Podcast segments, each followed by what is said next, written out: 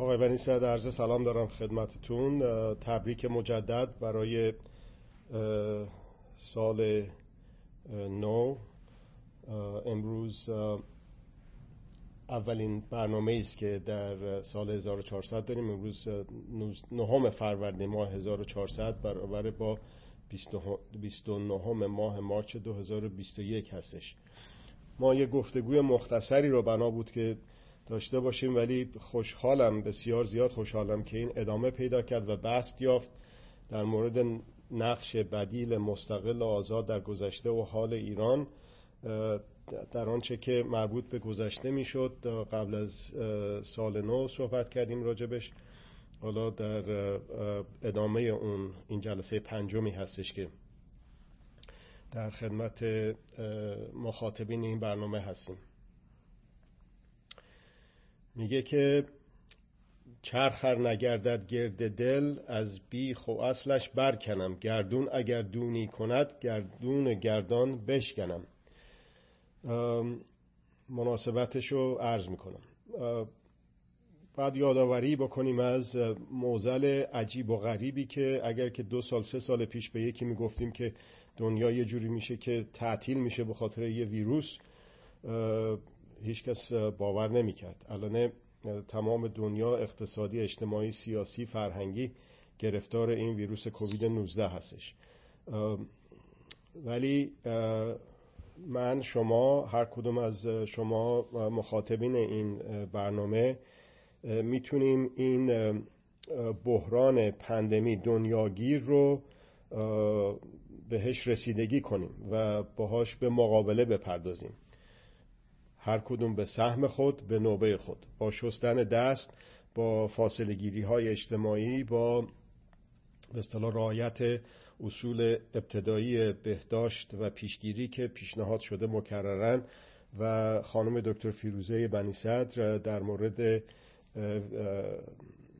واکسن های متفاوت و مطلب خیلی خوبی رو دیروز ارائه کردن که در سایت ها با اصطلاح استقبال خیلی خوبی روبرو شد. جلسه خیلی خوبی بود و شنوندگان و مخاطبین این برنامه رو به اون گفتگو با اون پرسش و پاسخ و سخنرانی جلب می‌کنن.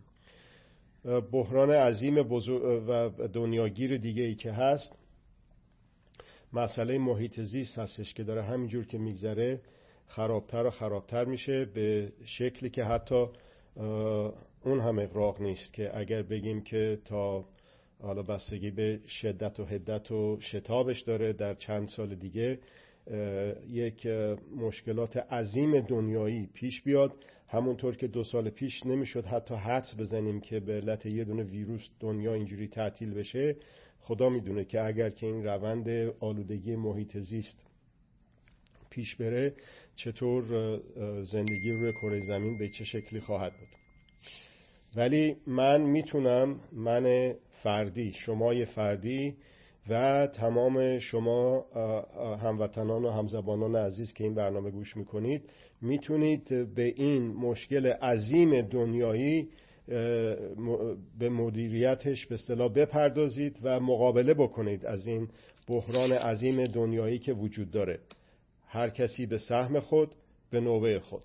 اینه که مثلا یه خورده در مصرف آب صرف جویی بکنید شیر آب و باز نذارید. اینه که دو تا سه تا پلاستیک رو توی طبیعت نندازید از وسایل نقلیه عمومی استفاده کنید و هزار چیز دیگه. هر کسی به سهم خود به نوبه خود. دنیاگیری و پندمی دیگه ای که وجود داره در تمام دنیا دنیاگیری و پندمی خشونت مقابله سلطگران قدرت بر سلطه بران مردم. خط استقلال و آزادی رو بخوایم همینجوری ترسیم کنیم بریم عقب. خیلی میشه رفت عقب ولی حالا از زمان مصدق بگیم. شما فرض بکنید که یک مصدقی پیدا نمی‌شد که به سهم خود به نوبه خود اون به صلاح تاریخ سازی رو در ایران در منطقه و در دنیا انجام بده. نقشی رو که پیدا کرد در دنیا. چه بسا که اگر که مصدق نبود وضعیت دنیا منطقه و ایران بسیار خشنتر و بدتر از اینه که هست می‌شد. مصدق و همفکران او در خط استقلال آزادی به سهم خود به نوبه خود در بهتر شدن وضعیت در این پندمی و خشونت از اون موقع در اون موقع موثر واقع شدن. اون خط ادامه پیدا کرد تا بیان انقلاب از زبان آقای خمینی در, در مقابل تمام دنیا تعهد شد و اون خط استقلال آزادی ادامه پیدا کرد فعالیتش ایستادگیش مقاومتش تا اینی که به اصطلاح کودتای انجام شد در سال 1360 و این خط استقلال آزادی مجبور شد یه جرح و تعدیل هایی در نقش آفرینی در کاهش پاندمی خشونت و به اصطلاح خون و خون ریزی در تمام دنیا در روابط سلطگر و سلطبر انجام بده. به سهم خود به نوبه خود. خب حالا اگر که من, من فردی شمای فردی می‌تونید در پندمی ویروس کووید 19 نقش آفرین باشید. اگر که شمای فردی من فردی به سهم خود به نوبه خود می‌تونم در معزل دنیاگیر آلودگی محیط زیست نقش آفرین باشم. اگر که مصدق و بنی در به سهم خود و به نوبه خود در کاهش خشونت در جا مکانی که قرار گرفتن تونستن از پندمی خشونت و سلطگری بکاهند و مدیریتش کنند و کسانی که در اون خط قرار گرفتن. اون خط منحصر به مصدق و بنی نمیشه و ادامه پیدا کرده و خوشبختانه کم نیستن و هرچی هم میگذره تعدادش زیادتر میشه. ولی اگر که افرادی باشن که این سوال رو بیشتر از خود بکنن و مکررتر از خود بکنن و هر روز که اینکه من به سهم خود به نوبه خود چجور می‌تونم در ساختن سرنوشت خوب و خوبتری مشارکت داشته باشم.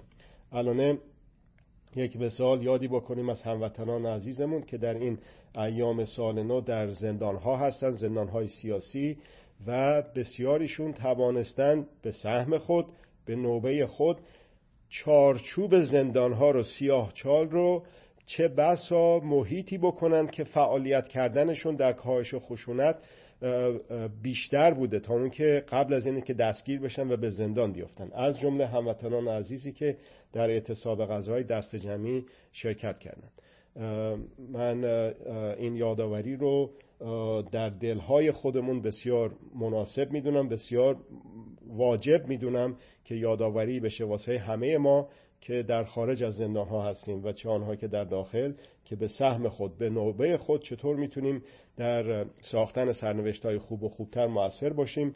چهل سال و بیشتر این خط استقلال آزادی این خط به اصطلاح به نو شده استقلال آزادی کوشش کرده. در نقش آفرینی در گذشته و حال آینده ایران و جلسه پنجم رو به اتفاق شما ادامه میدیم. آقای بنیسات خواهش می‌کنم بفرمایید.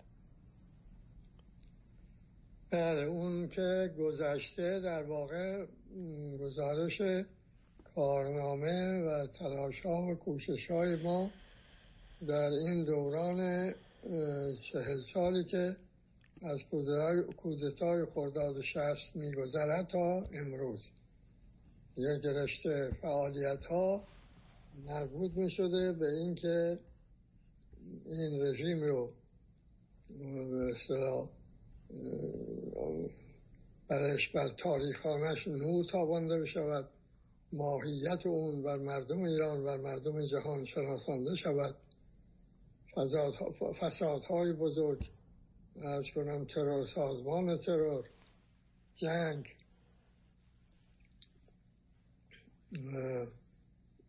بحران اتمی. اینها یک به یک موضوع کار مداومی بودند که نتیجه آن این است که مردم اونهایی که از مردم ایران در جریان این کارها قرار داشتن وجدان روشن آگاهی واضح بر این رژیم عمل کرده او و تضادش با حیات ملی پیدا کرده. مردم اون بخش از مردم دنیا هم که از طریق مصاحبه ها مقاله ها کتاب ها توانستن آگاهی پیدا کنند از رابطه که این رژیم میان قدرت و دین برقرار کرده و دین رو از خود بیگانه کرده در توجیه جنایت و فساد و خیانت به کار گرفته اینها هم شاهد این کوشش مداوم بودن. اونها حالا اون تفصیل رو من نمی‌خوام بهش برگردم. برای اینکه چهار صحبت متوالی در اون بابه در باب کوشش مداوم پیگیر خستگی ناپذیر هدفمند در طول چهار دهه هست. حالا می‌خواهیم بپردازیم به اون کوشش های باز هم مداوم که در تدارک آینده انجام دادیم و می‌دهیم. هم از لحاظ اینکه از لحاظ نظری کاستی ها نماند و جامعه پیشا پیش بداند. چه چشمانداز دیگری وجود دارد که در آن می‌تواند حقوان زندگی کنه در استقلال و آزادی زندگی کنه رابطه ها رو در جامعه و میان جامعه ما و جامعه جهانی با حقوق تنظیم کنه رشد کند بر میزان عدالت اجتماعی. یک رشته کار این مطالعه در باب دموکراسی است چون اگر ما گفتیم که می‌خواهیم استبداد برود و دموکراسی بیاید جامعه حق داره بپرسه این دموکراسی که قرار بیاید چیست چگونه دموکراسی است چون یک بار در دوران انقلاب آقای خمینی هم یکی از اون هدف های بیشگانه اصول راهنمای بیشگانه رو استقرار دموکراسی پیشرفته تر از غرب عنوان کرد. بدون اینکه مجال این باشد که اون دموکراسی توضیح داده شود گرچه در بگاه برگشته به ایران در این سخنرانی ها و سفرها و شهرهای مختلف کوشش شد که حتی المقدور اون دموکراسی توضیح داده بشود. ولی اونجور که بگیم یک وجدانی پیدا شد اون دموکراسی نه پیدا نشد و گرده کودتا ناممکن می‌شد. جامعه باید فرهنگ دموکراسی پیدا کنه. یعنی این نه تنها وجدان پیدا کنه برای اون دموکراسی که پیشنهاد می شود بلکه اون رو یک سازماندهی بکنه برای زندگی در سطح جامعه مدنی در سطح دولت و در این فضای باز نظام اجتماعی باز خلاقیت خیش رو باز بیابد. توانایی تنظیم رابطه ها رو با حقوق پیدا کنه. مجموعه اینها رو می‌گویند فرهنگ دموکراسی. خب پس این مجموعه کار که یک رو به قلب به اصطلاح مطالعه و خواندن و نوشتن رو در بر می‌گیره. البته اینکه یک رو به قلب می‌گویم در ضمن کارهای دیگر هم انجام می‌گرفته. اگه قرار بود که کارهای دیگر رو تعطیل کنیم تنها به این کار بپردازیم بسیار زودتر این کار انجام می‌گرفت. و کنم به شما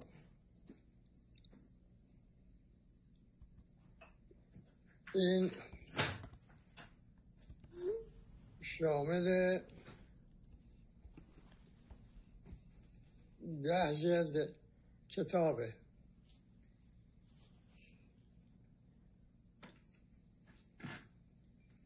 جلد اول در توتالیتاریزم استبداد فراگیر. اون چی که از لحاظ نظری از لحاظ نظری می شود گفت که اکنون وجود داره در ایران. از لحاظ عملی وجود نداره برای اینکه مقاومت خط استقلال و آزادی و تضادش با فرهنگ ایرانی پیاده کردن این استبداد فراگیر رو ممکن نکرده. جلد دوم در ارکان دموکراسی است. دو جلد که خود شامل دو جلده جلد سوم در رهبری در دموکراسی است که دو جلده بعد عدالت اجتماعی است که یک جلده و ارز کنم به شما رشد که سه جلده است. به علاوه اینها دو کار اساسی هم انجام گرفته برای اینکه نسل امروز بتوانه تمرین کنه. در واقع روش کار روش تمرینه. یکی عقل آزاده شامل 144 روش عقل, عقل روش هایی که عقل مستقل و آزاد به کار می‌برند می‌برند می‌برد. و 144 روش که عقل قدرت مدار به کار می‌برد یا کسی تمرین بکند از این 144 روش اگه تمرین بکند این روش را. و که پایش این دانستن این مهمه که عقل قدرت مدار نمی‌تواند با تخریب شروع نکند. محاله. اگر شما به کسی که عقل قدرت مدار دارد بگویید که حواس جمع کنا. اگه با تخریب شروع کردی معلوم می شود که عقل قدرت مدار داری. این با وجود این تذکر به محضی که دهان باز می کند این تخریب میاد بیرون. چنان که ما بارها این روش کار عقل و قدرت مدار رو خطاب به این آقای رهبر و دستیاران ایشون باز گفتیم که حواستون جمع کنید. اگه با تخریب شروع کردید این یعنی عقل قدرت مدار دارید. شما نمی‌توانید بگویید که دیندار هستید. و دولت دینی برقرار کردید. دولت زور و فساد برقرار کردید به لحاظی که حتی نمی‌توانید این عقل شما توانایی این رو نداره که با تخریب شروع نکند. و کتاب دوم در باب استقلال و آزادی است که این شروع می شود از پیگیری ببخشید شناسایی سیر اندیشه در ایران در باب آزادی و از دوران قبل اسلام شروع میشه و خواننده متوجه میشه که اینجور که ما در همواره در استبداد زیستیم این در سطح دولت صحیح. اما این که ما در سطح اندیشه در سطح جامعه به آزادی نیندیشیدیم نکوشیدیم که آزاد زندگی کنیم آزاد و مستقل زندگی کنیم. نه این صحیح نیست. به لحاظ این سیر اندیشه که پیش از اسلامش با زردشت و سهروردی شروع می شود و بعد از اسلامش با فارابی ابن سینا و تا برسد به مدرس مصدق ادامه پیدا می‌کنه بعد وارد می‌شویم به شناسایی روابط سلطگر وزیر سلطه و پویایی های آن. بعد شناسایی می‌کنیم موازنه ها رو از جمله موازنه عدمی و کاربردهاشو و بعد سی تعریف از استقلال و آزادی و کاربردهای این تعریف ها این ترتیب به اصطلاح یک هم این شناسایی موازنه هم شناسایی پویایی های سلطه گرستی سلطه هم شناسایی تعریف ها و کاربرد های استقلال آزادی برای نسلی که بخواهد در استقلال آزادی زندگی کند این ضرورت تمام داره. می شود برای این دو کار کار دیگری را هم یادآور شد در باب انقلاب که مطالعه مثلا در باب انقلاب هاست چه عوامل سبب پیدایش انقلاب می شوند در رژیم در رژیمی که بر انقلاب می شود در جامعه که انقلاب می کند و عرض کنم به شما کاستی های انقلاب ایران یک همونطور که توضیح دادم بخش عمده از کوشش های ما در این دوران طولانی و رفع این صرف رفع این کاسی ها شده است. خب این سه کار برای اینکه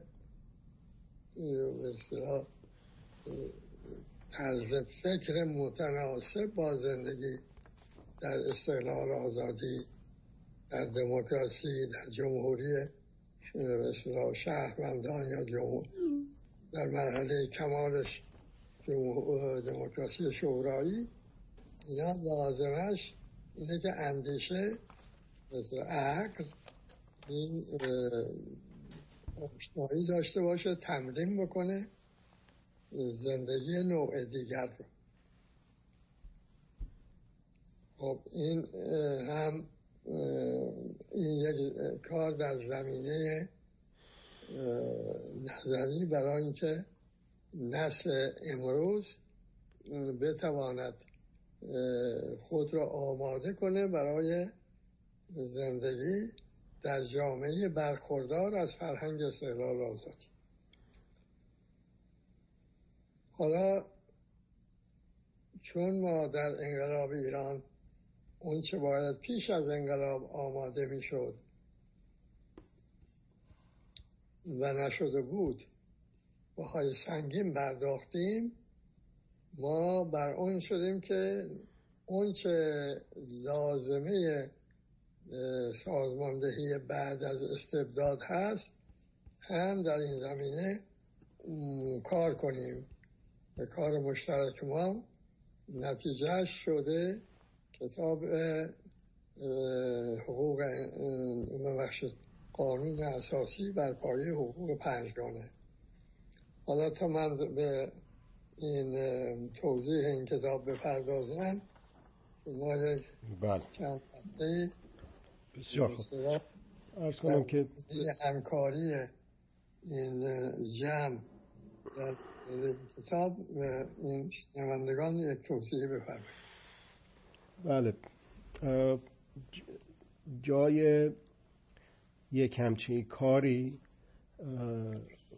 خالی بود در عرصه سیاسی ایران در جامعه سیاسی ایران که پیشنهاد بکنه به جامعه مدنی ایران و بسیار خوشحال هستیم که چنین چیزی الان در اختیار هست. آنچه که شما حاصل سخن ازش ذکر کردید و به راستی یه یادآوری لازم انجام بشه که به اصطلاح کسی که در از سن شاید 17 18 سالگی من یادم میاد که در جلسه مثل که در منزل پدر شما می‌خواستن یک بیانیه صادر بکنه جبهه ملی که قرار شد هر کسی یه توضیحی بنویسه یک پیشنهادی بنویسه و شما هم یه چیزی نوشتید با اینکه به اصطلاح بزرگان قوم به قول معروف اونجا بودن.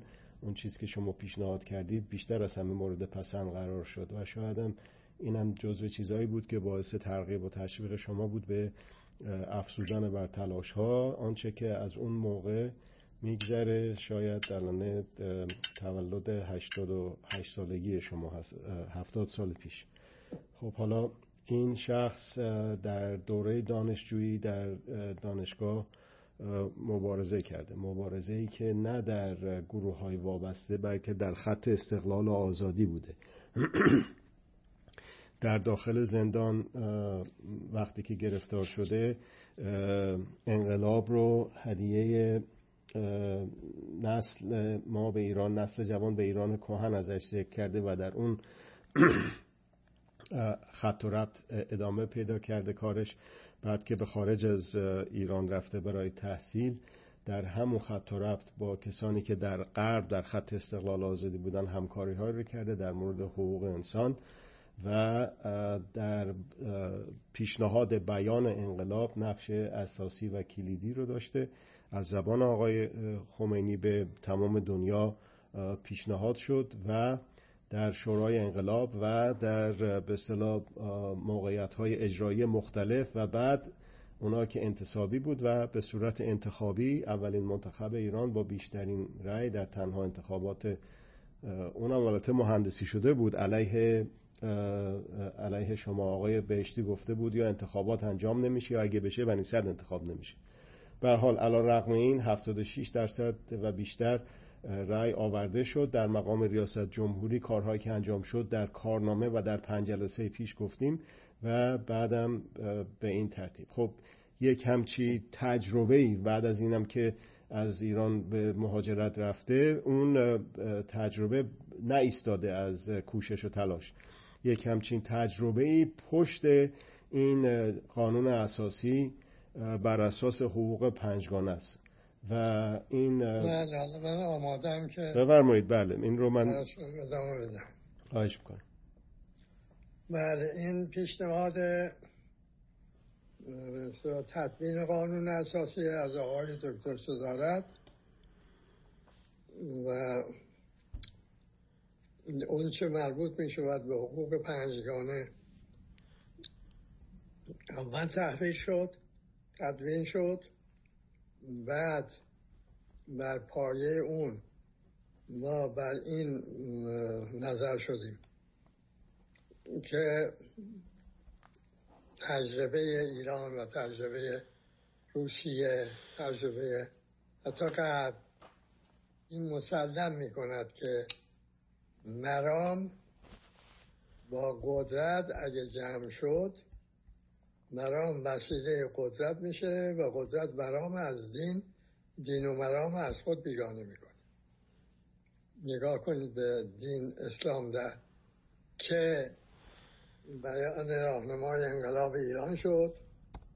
به لحاظی که در بر گرفت اون بیست اصل راهنمای انقلاب ایران رو و اون همون اسلام الان شده ضد کامل اون اسلام بیان استقلال و آزادی و توجیهگر استبداده.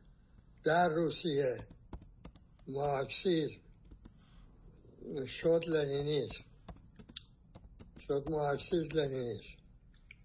آقای استالین به کار برد در استقرار استبداد فراگیر. شد مارکسیزم لنینیزم استالینیزم. آقای ما او اون هم کفایت نکرد شد مارکسیزم لنینیزم. استالینیزم ماویسم عاقبت هم میان توهی شده از بین رفت. این تجربه جلو چشم بشر امروز حالا که میگن که دوره ایدئولوژی سر آمده به لحاظ این خالی شدن این مرام هاست. که در واقع قدرت این مرام ها رو خالی کرده. بلا انسان که بدون فکر راهنما نمیشه. و آقای چیه این امریکایی؟ فولکر فولکر. جان جان جان فولکر. حالا تا اسم. دقیقش یادم بیاد ایشون هم با توجه به این خلای دینی و مرامی می‌گوید که اندیشه جدید اندیشه راهنمای جدید در یکی از کشورهای وجود پدید میاد که مشخصاتی داشته باشد. مثلا جمعیت نسبتا زیاد داشته باشه. او می‌گوید مثلا بالای 60 میلیون و سابقه مبارزه با سلطه داشته باشه. و جنبش های برای زیست در نوع در فرهنگ دیگری رو فرهنگ, فرهنگ آزادی می‌خواند یافته باشه یعنی مثلا کوشش های در این زمینه کرده باشه و اینکه در جایی قرار گرفته باشه که تجربه فکر راهنمای جدید بتوانه اون رو الگو بکنه برای بقیه جهان. جان فولر ببخشید. خب او می‌گوید چند تا کشور اسم می‌بره که در این می‌تونه اون فکر جدید در این کشورها به پدید بیاد. چین که آدمه ایران مصر. هند شاید تو حافظم درست مانده باشه. خب حالا از دید ما ایران تمام اون شرایط رو داره.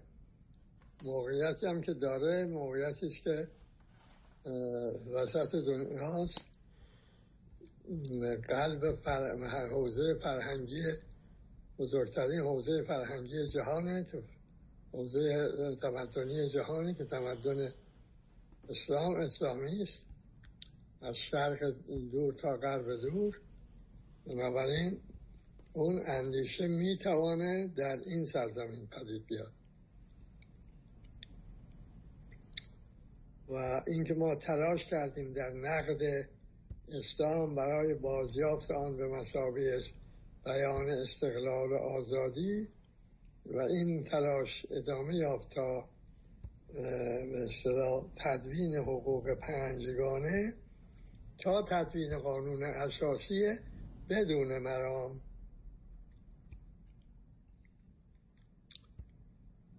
بدون مرام که گفت که قدرت توجیه می‌خواد دیگه. دولت هم قدرته چه بخواهی چه نخواهی تا قدرت حقوق مدار هم این اینجور نیست که خلایی نداشته باشه که اینو زور پر کنه.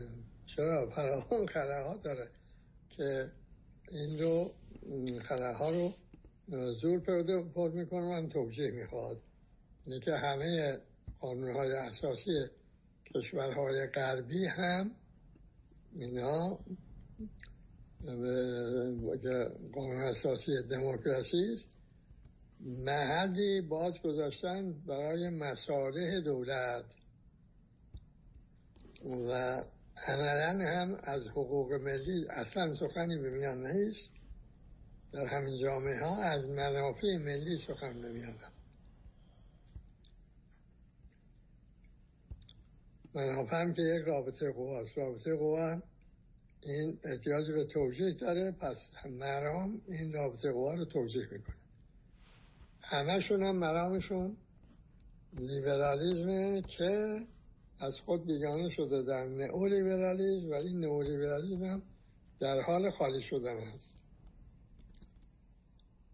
پس ما گفتیم که این اصطلاح اگه قرار دولت بی مرام باشه که این لایسیته فرانسوی مدعی است.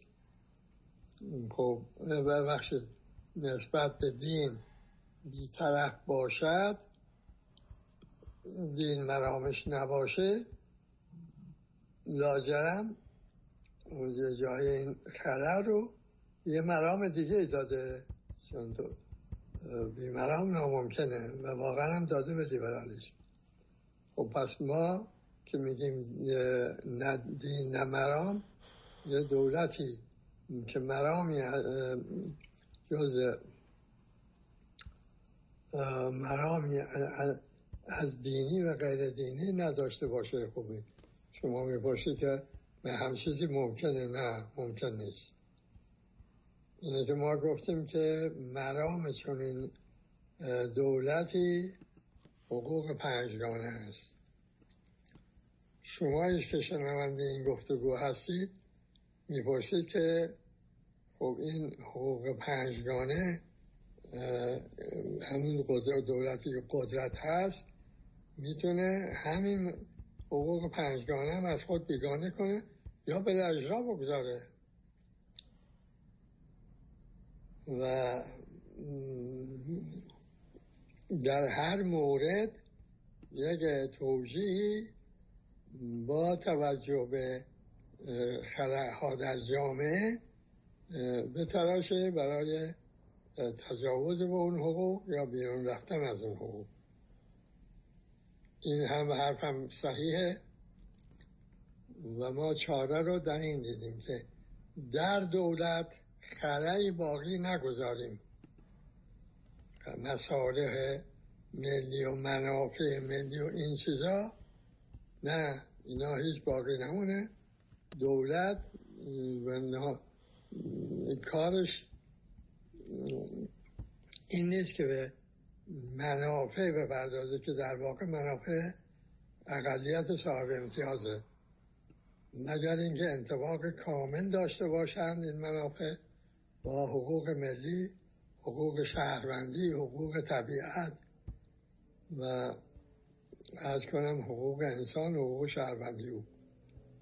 خب این اگر اینم به نوتت پیش میاد. اگر هم پیش آمد این سبب از خود بیگانه کردن حقوق یا بی به حقوق نمی شود چون باید که انتباق بده با اون حقوق.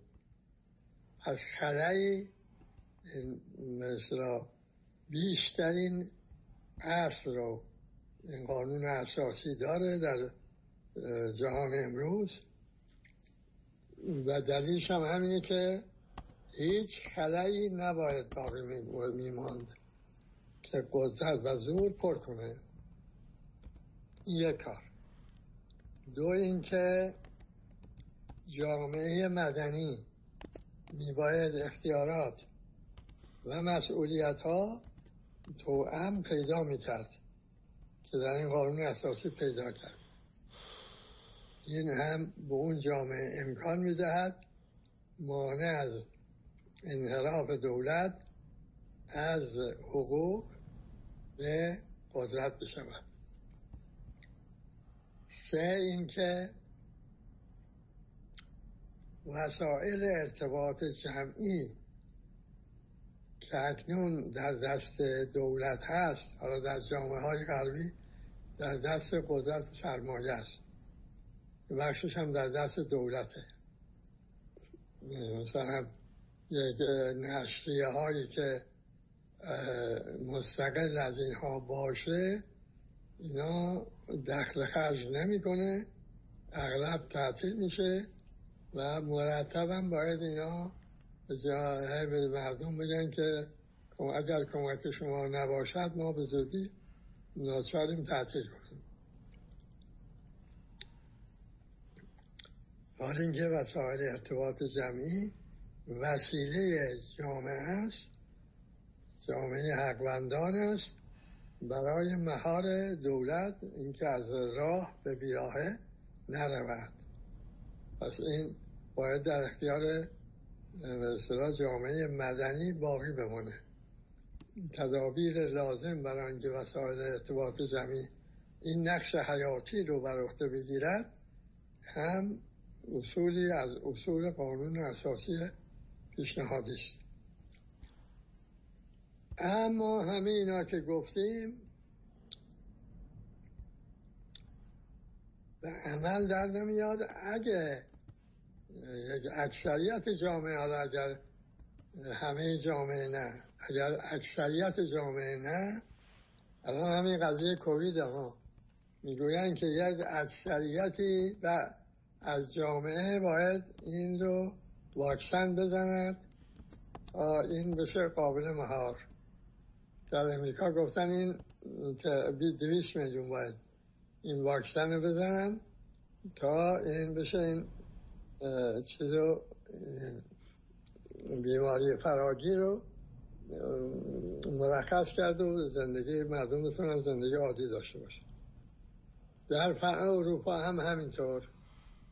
یک بخش اکثریتی از جامعه باید اینو چیز کنن. حالا در مورد حقوق فرض کنیم که اکثریت همه مردم نه. اکثریت هم نه. لاغل اون بخشی که ما از جامعه در هر جامعه وجود دارد و نقش نیروی محرکه رو بازی می‌کنه او قطعا میباید که فرهنگ حقبندی پیدا کرده باشه. وگرنه اینا همه میشه نقش بر صفحه کاغذ که بعد این قانون اساسی این اصول این حقوق همه اینا بله حقوق عمل در نمیاد.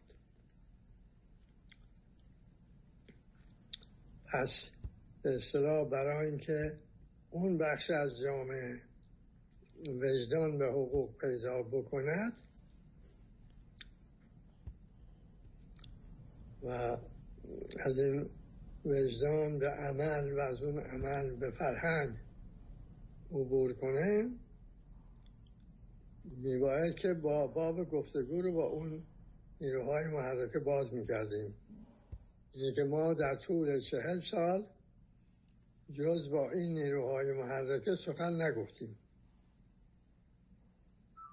می‌دانیم هم که سانسورها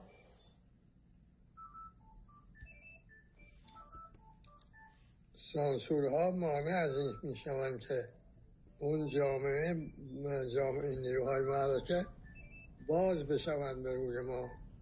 ولی ما بر مبنا بنا رو بر این گذاشتیم که چیزی که بگوییم ما به اون نسل بگوییم آقا شما این کارا رو بکنید تا ما بیاییم و اگر ما آمدیم این کارا رو برای شما خواهیم کرد از این نوع سخنها هیچ نگفتیم. گفتیم شما مردم شما زمانان شما زنان شما معلمان شما دانشگاهیان این حقوق را دارید. به این حقوق وجدان پیدا کنید عمل کنید. زندگی فردی و جمعی خود رو تغییر بدهید. بنابراین این به ما سود زیادی از این نوع از این جهت که موقعی ایجاد کند و ما بر اون مردم رهبری پیدا کنیم و دولت در اختیار نه اینا تو طرز بیان ما می‌گوید که اینا در سر در کله های ما نیست. و ما خود رو رها کردیم. اگه سودی برای خود تصور می‌کنیم اون سود این است که ما در جامعه برخوردار از فرهنگ حقوندی بتوانیم زندگی کنیم و این دوران طولانی مثلا مهاجرت و خب، فشارها و سختیهاش به پایان برسد. بگیم که این کار نتیجه داد و ما کشوری مستقل و آزاد داریم که الگو می شود برای جهان. همین. پس این قاعدتا می باید که گوش ها و چشم ها رو باز کنه برای اینکه هیچ وعده ای تو کار نیست. ما توجه داریم داشتیم و داریم که سلب بدون آب نصف حقیقت یعنی دروغ بزرگه. بگه ما این رژیم را نمی‌خواهیم نصف حقیقت سلبه. خب چی می‌خواهیم جاش؟ این چی می‌خواهیم جاشه که اونهایی که در سر قدرت دارند عقل قدرت مدار دارند توانایی جرأت این که بگویند چه چیز را می‌خواهند جانشین کنند و به خود در خود نمی‌بینند مشروعیت هم ندارند. برای کسب مشروعیت و ارز کنم به شما پوشاندن اون درون خیش تا وقتی که به خیال خودشون بر ایران مسلط بشوند این فقط به نسب بسنده می‌کنن. میگن متحد بشویم بر ضد رژیم. نه ما از این نوع سخنها هم هیچگاه نگفتیم و اون ایجاب را هم توضیح داده ایم. همین حقوق قانون اساسی بر پای حقوق پنجگانه قانون اساسی دوران گذار برنامه عمل. برای اینکه ایران بتواند یک از بیابان شدن باز استد اقتصاد تولید محور پیدا کند جامعه حقوند دارای فرهنگ حقوندی پیدا کند. اون چه لازمه این چون این, چون این آینده است به این پرداختیم و پیشنهاد کرده ایم این است که جامعه دیگه مثلا بهانه براش نماند که خب ما این رژیم برداریم بعدش چی؟ بله. اون رژیم انقلاب ایران این نقص داشت که بخش مهمی از اون چه باید می‌شد قبل از انقلاب نشد.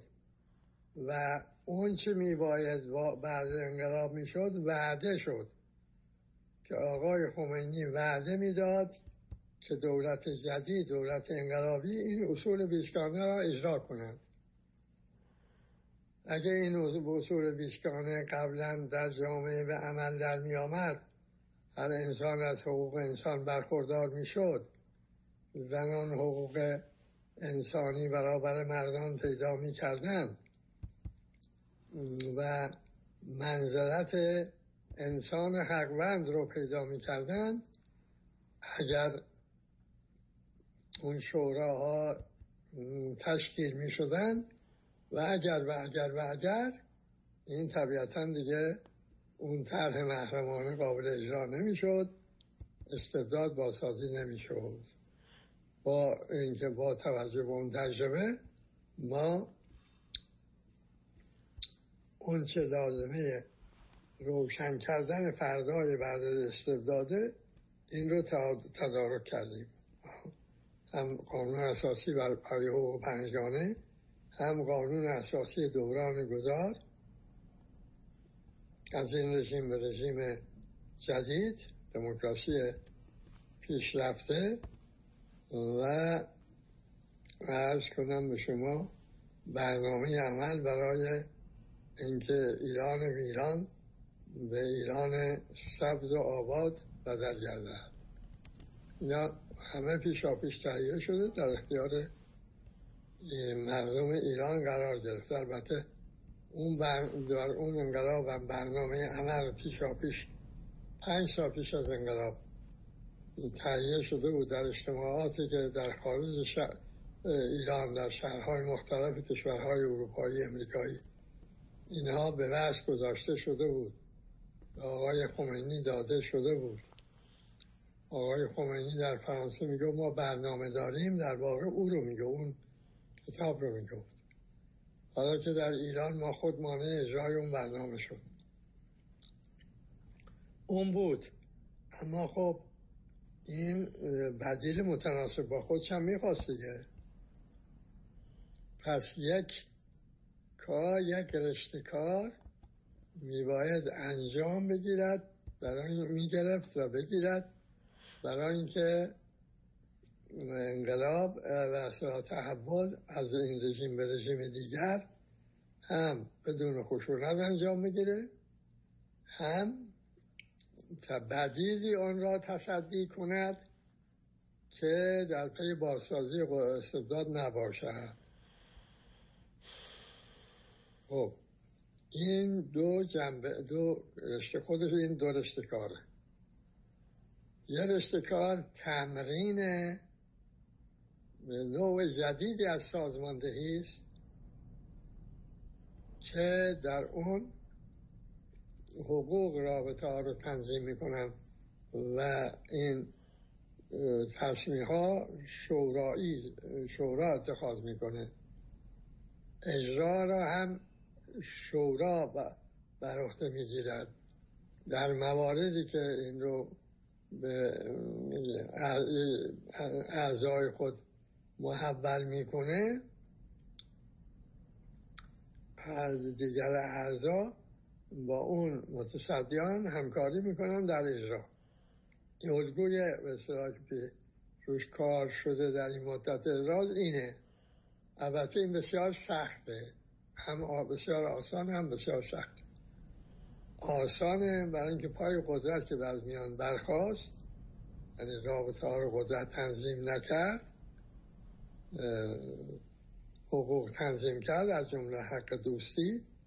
این انسان ها با هم دوست می شوند و طبیعتا بازده کار جمع به تعداد افراد نیست بلکه بلا بر قاعده که بر خود افزایی کار این بر خود می افزاید کار جمعی چند بسا چند می‌تونه چند برابر حاصل جمع کارهای فردی باشه. مجموعه کارهایی که در این پنج گفتگو با شما شنوندگان هموطن در میان گذاشته شد به شما می‌گوید که می‌توانید مقایسه کنید این کارنامه رو با کارنامه دیگران از جمله حالا این خود رژیم که نمیگم برای اینکه این کارنامه جز ویرانگری ندارد کار گروه های سیاسی دیگری هم هستن. ببینن اونا به مقداری که قدرت محور و قدرت مدار هستن این کارنامه منفی دارن. از این نوع کارنامه ندارن عرضه کنن. کارنامه منفی دارن. و کار جمعیشون هم تقریبا بگیم که چیز قابل عرضه اگر بود که عرضه می‌کردن. قابل عرضه کار قابل عرضه ندارن به لحاظ اینکه در واقع مبنای سازماندهی سیاسی در ایران بر محور و مدار قدرت اینه که یک گروه که در رأس قرار می‌گیرن کار می‌کنن بقیه هم پیروان. در عمل کاری انجام نمی‌دهن. حتی وقتی که سالم باشن و و اینه که حاصل کار جمع در واقع میشه حاصل کار اون رأس. اون رأس هم چون به اصطلاح موقعیت خودشو در این می‌بینه که به نزد افراد سازمان و دیگران جلوه کنه. پس مسابقه در جلوهگری اغلب مخالفت و انشاء و جدایی می انجامه.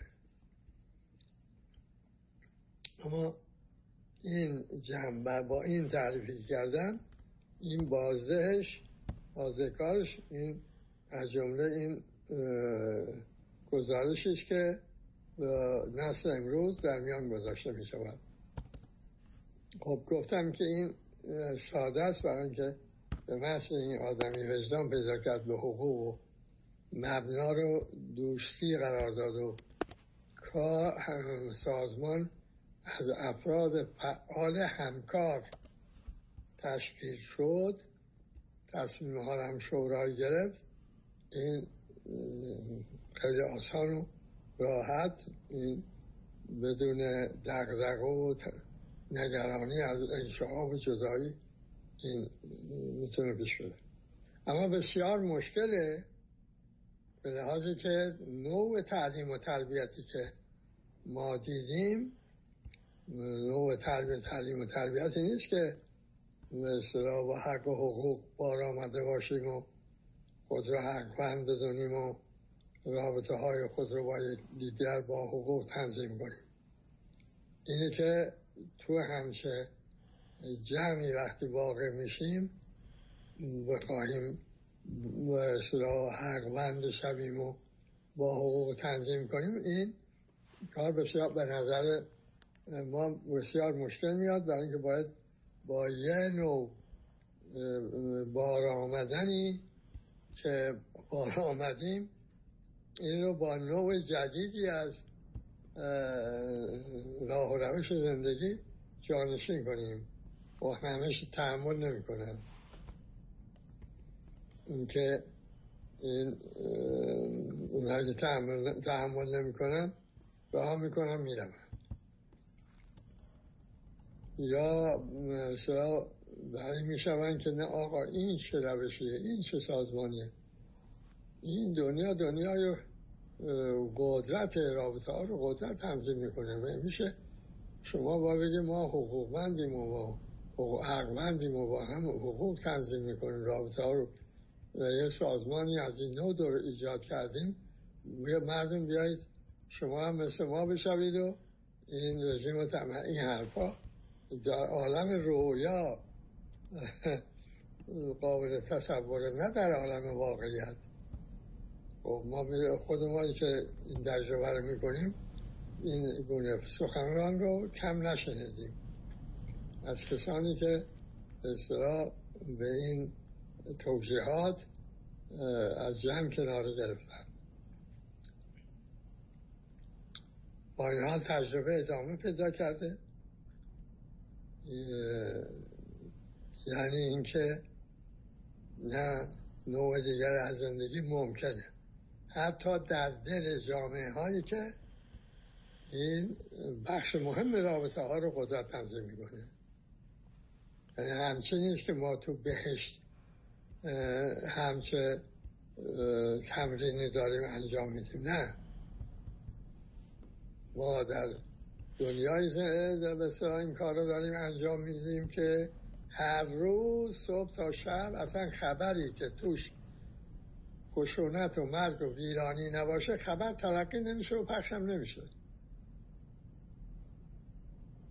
مثلا بیام بگم آقا مردم یه منطقه ای اینا زور و فساد کنار گذاشتن و دارن با هم با مبنای حقوق همکاری می‌کنن. خیلی مردم خوشبختی هم این به صدا کسی بره گزارش تهیه کنه راجع به این بیاره ارائه بدهد نه به خودش این زحمت میده نه. شنونده پیدا می‌کنه. مثلا تک توکی اگر همچه کاری هم باشه یه تک توکی میگه عجب. پس اینجور هم جاهایی هم هست.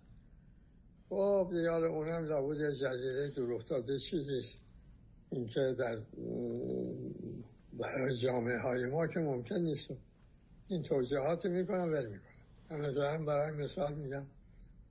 این تلویزیون کانال سه فرانسه رفته در بیمارستانی که فیروزه بخش این بیماری های عفونی همین مبتلایان به کووید 19 رو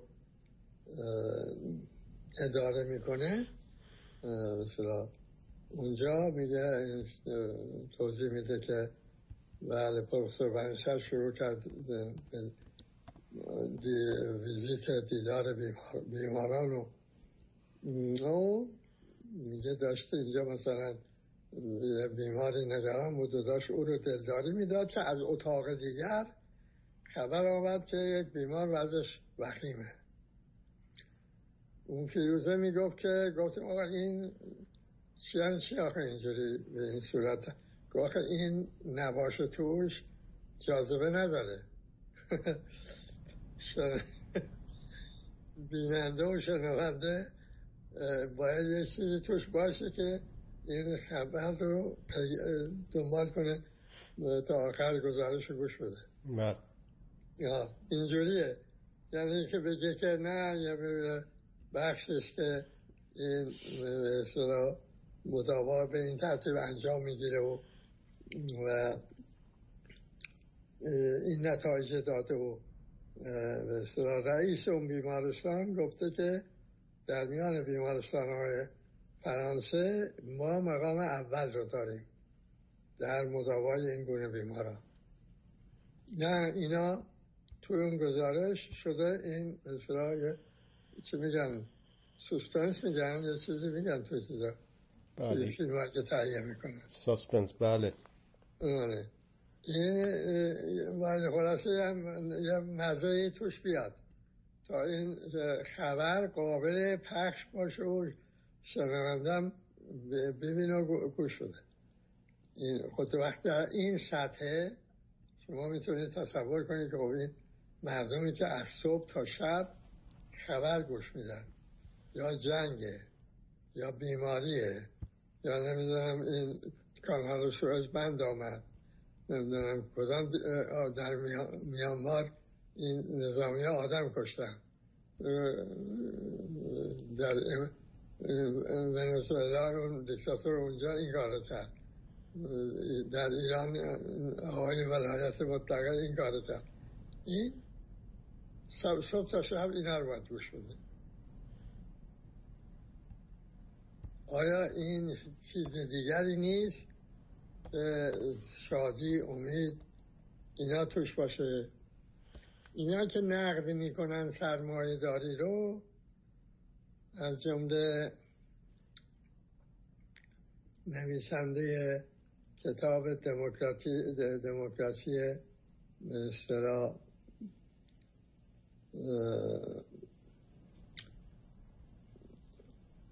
انتقادی یا اسم دیگه داده بشه اونا می‌گوین که سرمایه داری میبایه القار می‌کنه که امید به تغییر وجود ندارد. در کلمه در کنید؟ پس نوعی تنظیم میشه اخبار و گزارش ها به ترتیبی که هر شهروند فرانسوی ایتالیایی انگلیسی آمریکایی این بگه که خب نظامیه که اینا توشه کارم کاری هم نمیشه کرد.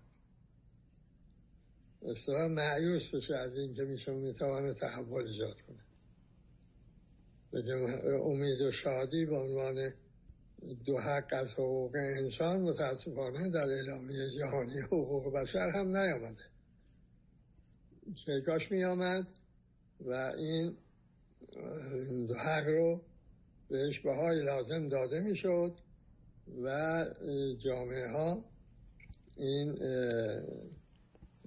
هم به توانای خودشون امید می داشتن هم به شادی و ضرورت تغییر نظام برای اینکه اون شاد و امیدوار زندگی کنن این خوب می گرفتن به هر حال این توضیحات که عرض شد.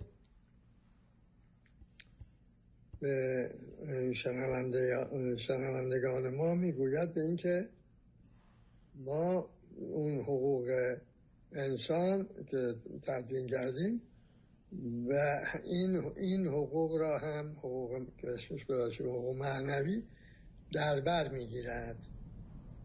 به طوری که مثلا انسان هر شهروند خود رو انسان توانمند بیافد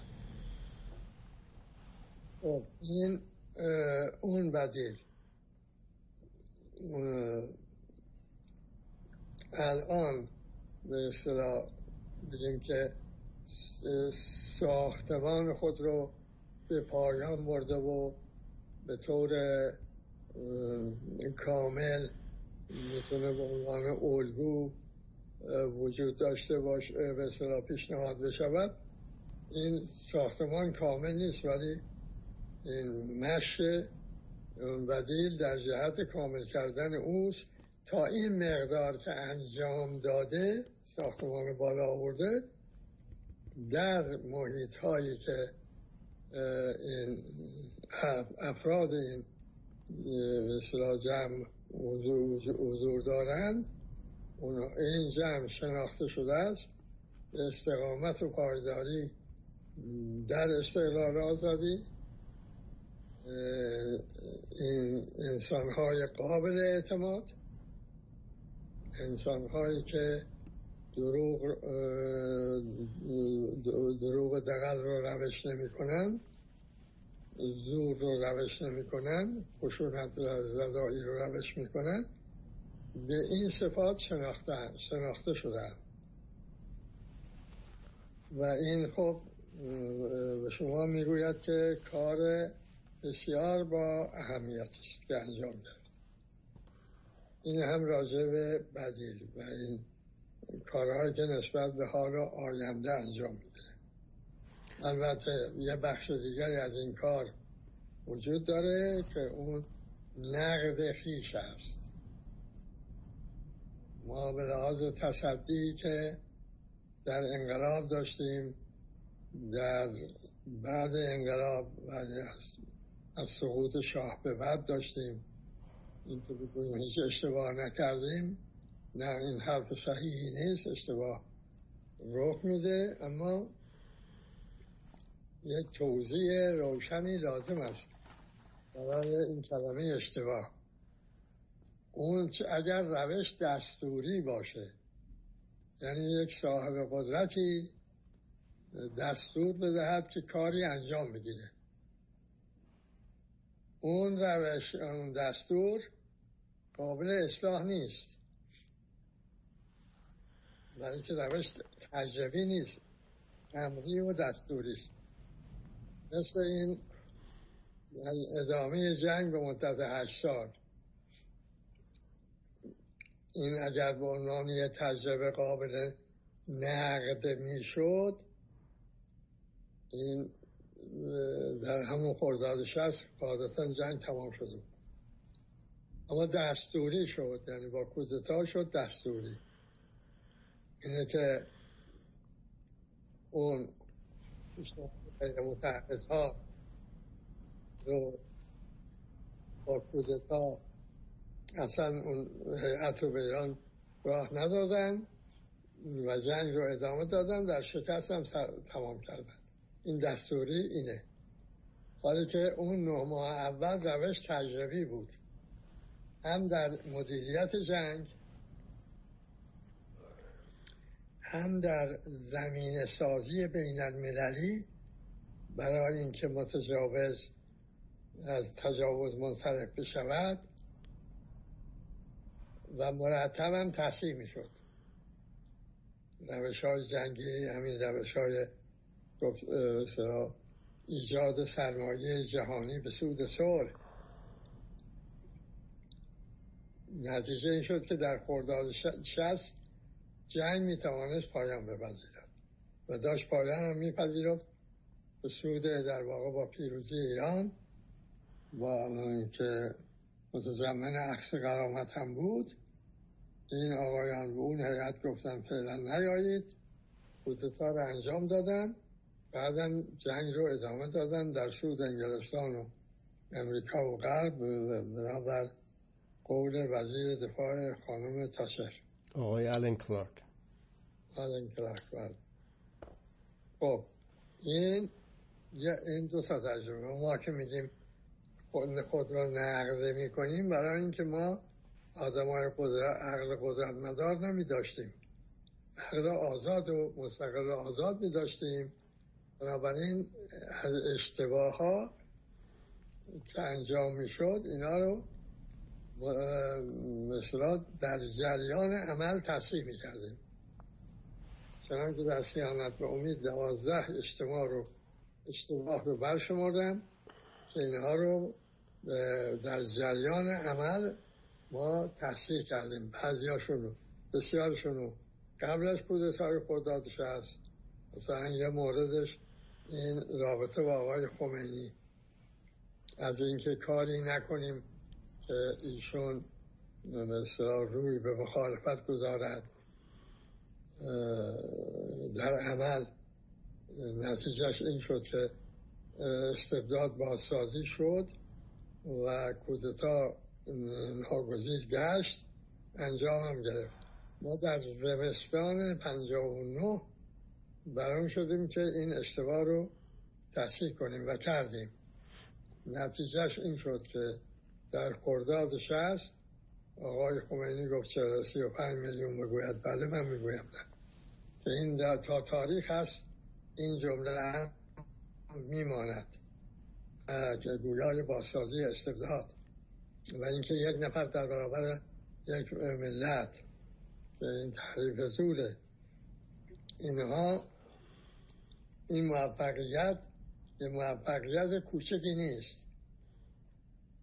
خود آغاز پایان استبداد در ایران است. برای اینکه این مستبد در خوردار شرط خود را یکی در برابر جامعه تعریف می‌کنه.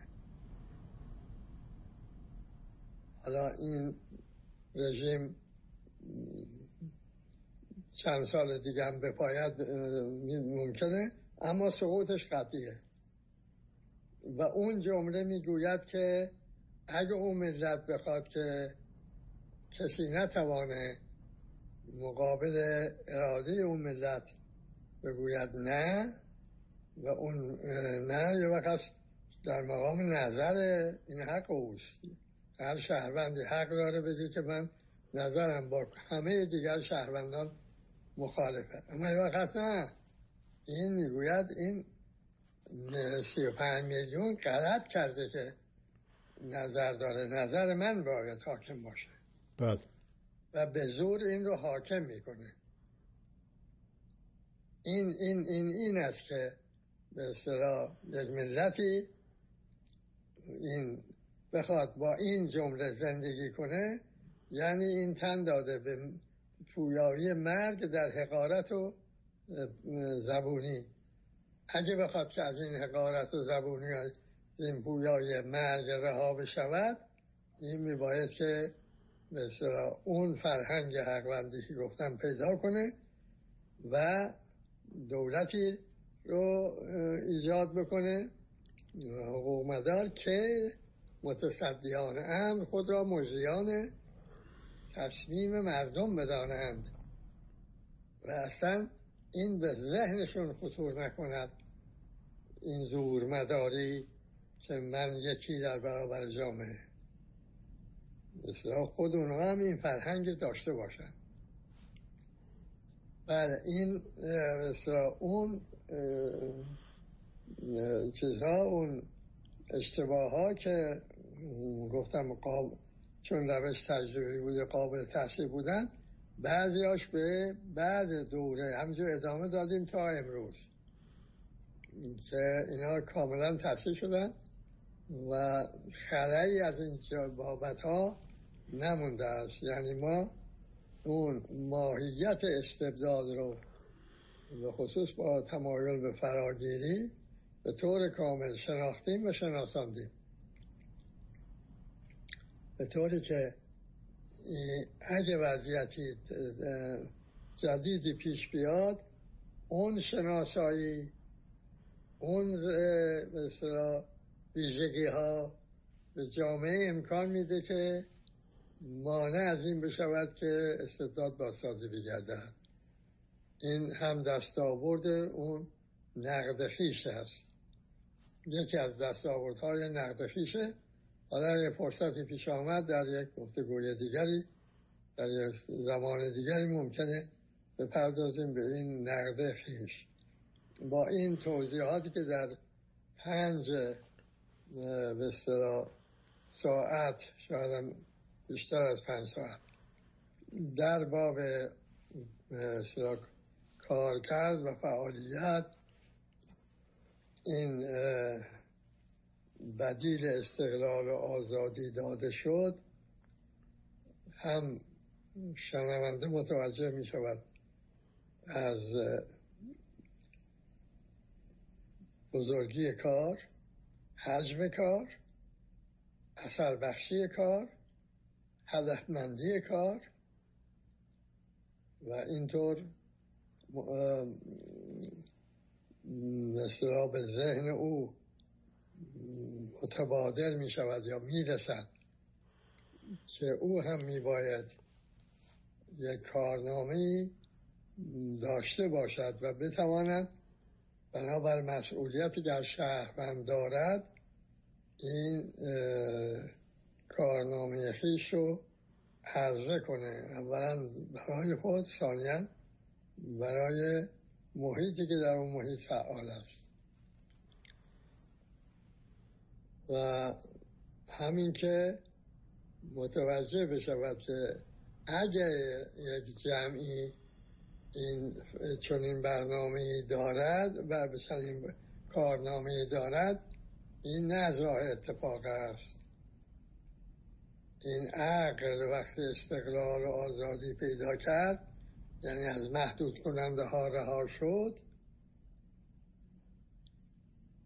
به خلاق میشه دیگه فعال میشه دیگه. و این حاصل کار و این عقل همینجور بر هم میافزاید. اما اگر نه مستقل آزاد نبود. محدود, محدود بود. قدرت مدار بود. با تخریب شروع می‌کنه. این چیز سا... نمی‌سازه که بتونه بگه من این رو ساختم. از عهده و از عهده اون بر نمیاد. حالا شما که میشنوید ببینید به کارنامه این گروه ها مراجعه کنید. ببینید که کیا تولید دارن. و می‌تونن این تولید رو عرضه کنن. اونا بعد احتمالا یعنی اگر دارن قطعا عقل مستقل و آزاد هم دارن و با ما با این کسانی که در خط استقلال آزادی هستن همسو هستن. اگر هم همه نشناسن. عادتا هم می‌شناسن. اگر وجود داشته باشن می‌شناسن. خب. یکی از اون تجربه ها که نقل شده همین مسئله خود این ماهیت و ترکیب بدیله. چهل سال ما کوشش می‌کنیم برای ایجاد جبهه. زیر فشارم هستیم برای اینکه این آقا چرا با این اون متحد نمی‌شوید؟ حالا که شنونده این بحث رو شنید این کارنامه رو در, در دسترس یافت. می‌توانه بفهمه که این که جلوگیری بشود. از یک بدیل قدرت مدار وابسته به قدرت خارجی. این خود یک کار بسیار بزرگ بوده. از کارهایی که مربوط می شود به تدارک حال و آینده. هرگاه ایران بخواهد مستقل و آزاد بزید بدیل می باید نماد استقلال و آزادی باشه و از وابستگی رها و مستقل باشد وگرنه میشه همین که انقلاب نگاه کنید. این بازسازی استبداد این استبداد سیاه ببینید که به پای انقلاب می نویسید به دروغ. قبلا کودتای 28 مرداد ببینید انقلاب مشروطه ببینید. همینجور تا تاریخ برو بالا. این بدیل میباید نماد آینده ای باشد یعنی جامعه بتونه در او فردای خودشو ببینه. این به کار تحول میاد. اگر نتونه فردای خودشو ببینه از بنابر اون الگویی که بدیل هست این اون بدیل به اون جامعه می‌گوید تکن نخور برای اینکه غیر از اینکه تخریب و ویرانی و و و بر فرض اینکه رژیم ساقط بشود این وضعیت بعدی بدتر نباشه بهتر نخواهد بود. اگه وضعیت شما سوریه رو می‌بینید عراق می‌بینید افغانستان می‌بینید لیبی رو می‌بینید دقیقا به این جهت است که این بدیل ها هیچ کدوم مطلوب تر از رژیم غذافی نیستند. جامعه در اینها به فردای دیگری رو نمی‌بینه. خب حالا این که شما در موقعی باشید بتوانید مانع این پیدایش بدیل وابسته باشید که غالبا هم این سلبی خواهد بود برای اینکه اگه بخواد بگه بره روی ایجاب اون ترکیب از دست میره مثلا بخواد بره فرض کنید متن امضا کردن ما این رژیم نمیخواییم حالا بخوام میگم خود چی می‌خواهید؟ یه دست از امضا کنندگان رژیم پهلوی می‌خوان بازسازی بشه. یک دست از این امضا کنندگان یه جمهوری می‌خواهند. که بتونه جورش با جور قدرت های خارجی جور کنه. به قول خودش سرا ایران رو از این وضعیت خارج کنه. با تصور. یه دسته از اینها مثلا احتمالا چپن. اونها مثلا نظام اجتماعی و دولت از دید خود را می‌خواهند با اینها بخوان بگن که کدامی که از این میشه دعوا. اینی که میگن نه به اون رژیم ولی بعدش سکوت. آره صد فراتر از دعوا میره. چپ میشه سلطنت طلب نماد سلطنت میشه جمهوری خواه خب میگم اینا بنابر قدرت طلبی و وضعیت روز دیگه. بله. دوره آقای ترامپ اینا خط نشان میکشیدن که کسانی که در انقلاب بودن کسانی که چنین بودن کسانی که چنان بودن اینا در دولت وضعیت که عوض شد اینا ممنوعن از هر گونه فعالیت. نه. حالا که اون آقای ترام رفته این آقای بایدن آمده شدن جمهوری خواه ولی اینا این چیزایش که مثلا اون اغرب گردان این قدرت ایالات متحده است و جهتیابی اون. به هر حال این مجموعه کارهایی که انجام گرفته و این در طول زمان. خب، هم, از لحاظ این وقتی که به خود اختصاص داده هم از لحاظ این که خب شما بخوایی مثلا نگذاری انواع کوشش هم کردن که به نحوی از انها انها ما رو بکشونن میان این در جمع به جمع این وابسته ها بله. که خوشبختانه تا امروز موفق نشدن. خب این چقدر جنگ اعصاب داره. یه طرف ها ما اصلا به اونا کار نداریم ولی اونا شب و روز ناسزا می‌گوین دروغ جهد می‌کنن پخش می‌کنن. به سه جرم به این جرم که ما چرا در اون جمع حاضر به شرکت نیستیم تن به نوکری و دستشاندگی نمی‌دهیم و می‌خواهیم ایران بدیل وابسته پیدا نکند. بدیل این رژیم باید بدیل استقلال و آزادی بدون کم و کسر باشد شادی و پیروزی نسل امروز ایران را باد خیلی ممنونم. واقعا بحث خیلی خوبی بود. این مجموعه خیلی خوبی شده. وقتی که اینو در کنار اون مجموعه صحبت که در مورد کارنامه داشتیم می‌ذاریم مکمل همدیگه هستند و نوید بخش هستش برای جوان امروز که هر کسی به سهم خود به نوبه خود اینو هی باید تکرار بکنه. می‌تونه اثرگذار باشه در سرنوشت های خوب و خوبتری رو برای خود برای عزیزان خود ساختن. خیلی ممنون هستم ازتون آقای بنیست امیدوارم که روز خوبی داشته باشیم وقت شما بخیر. روز شما هم خوش.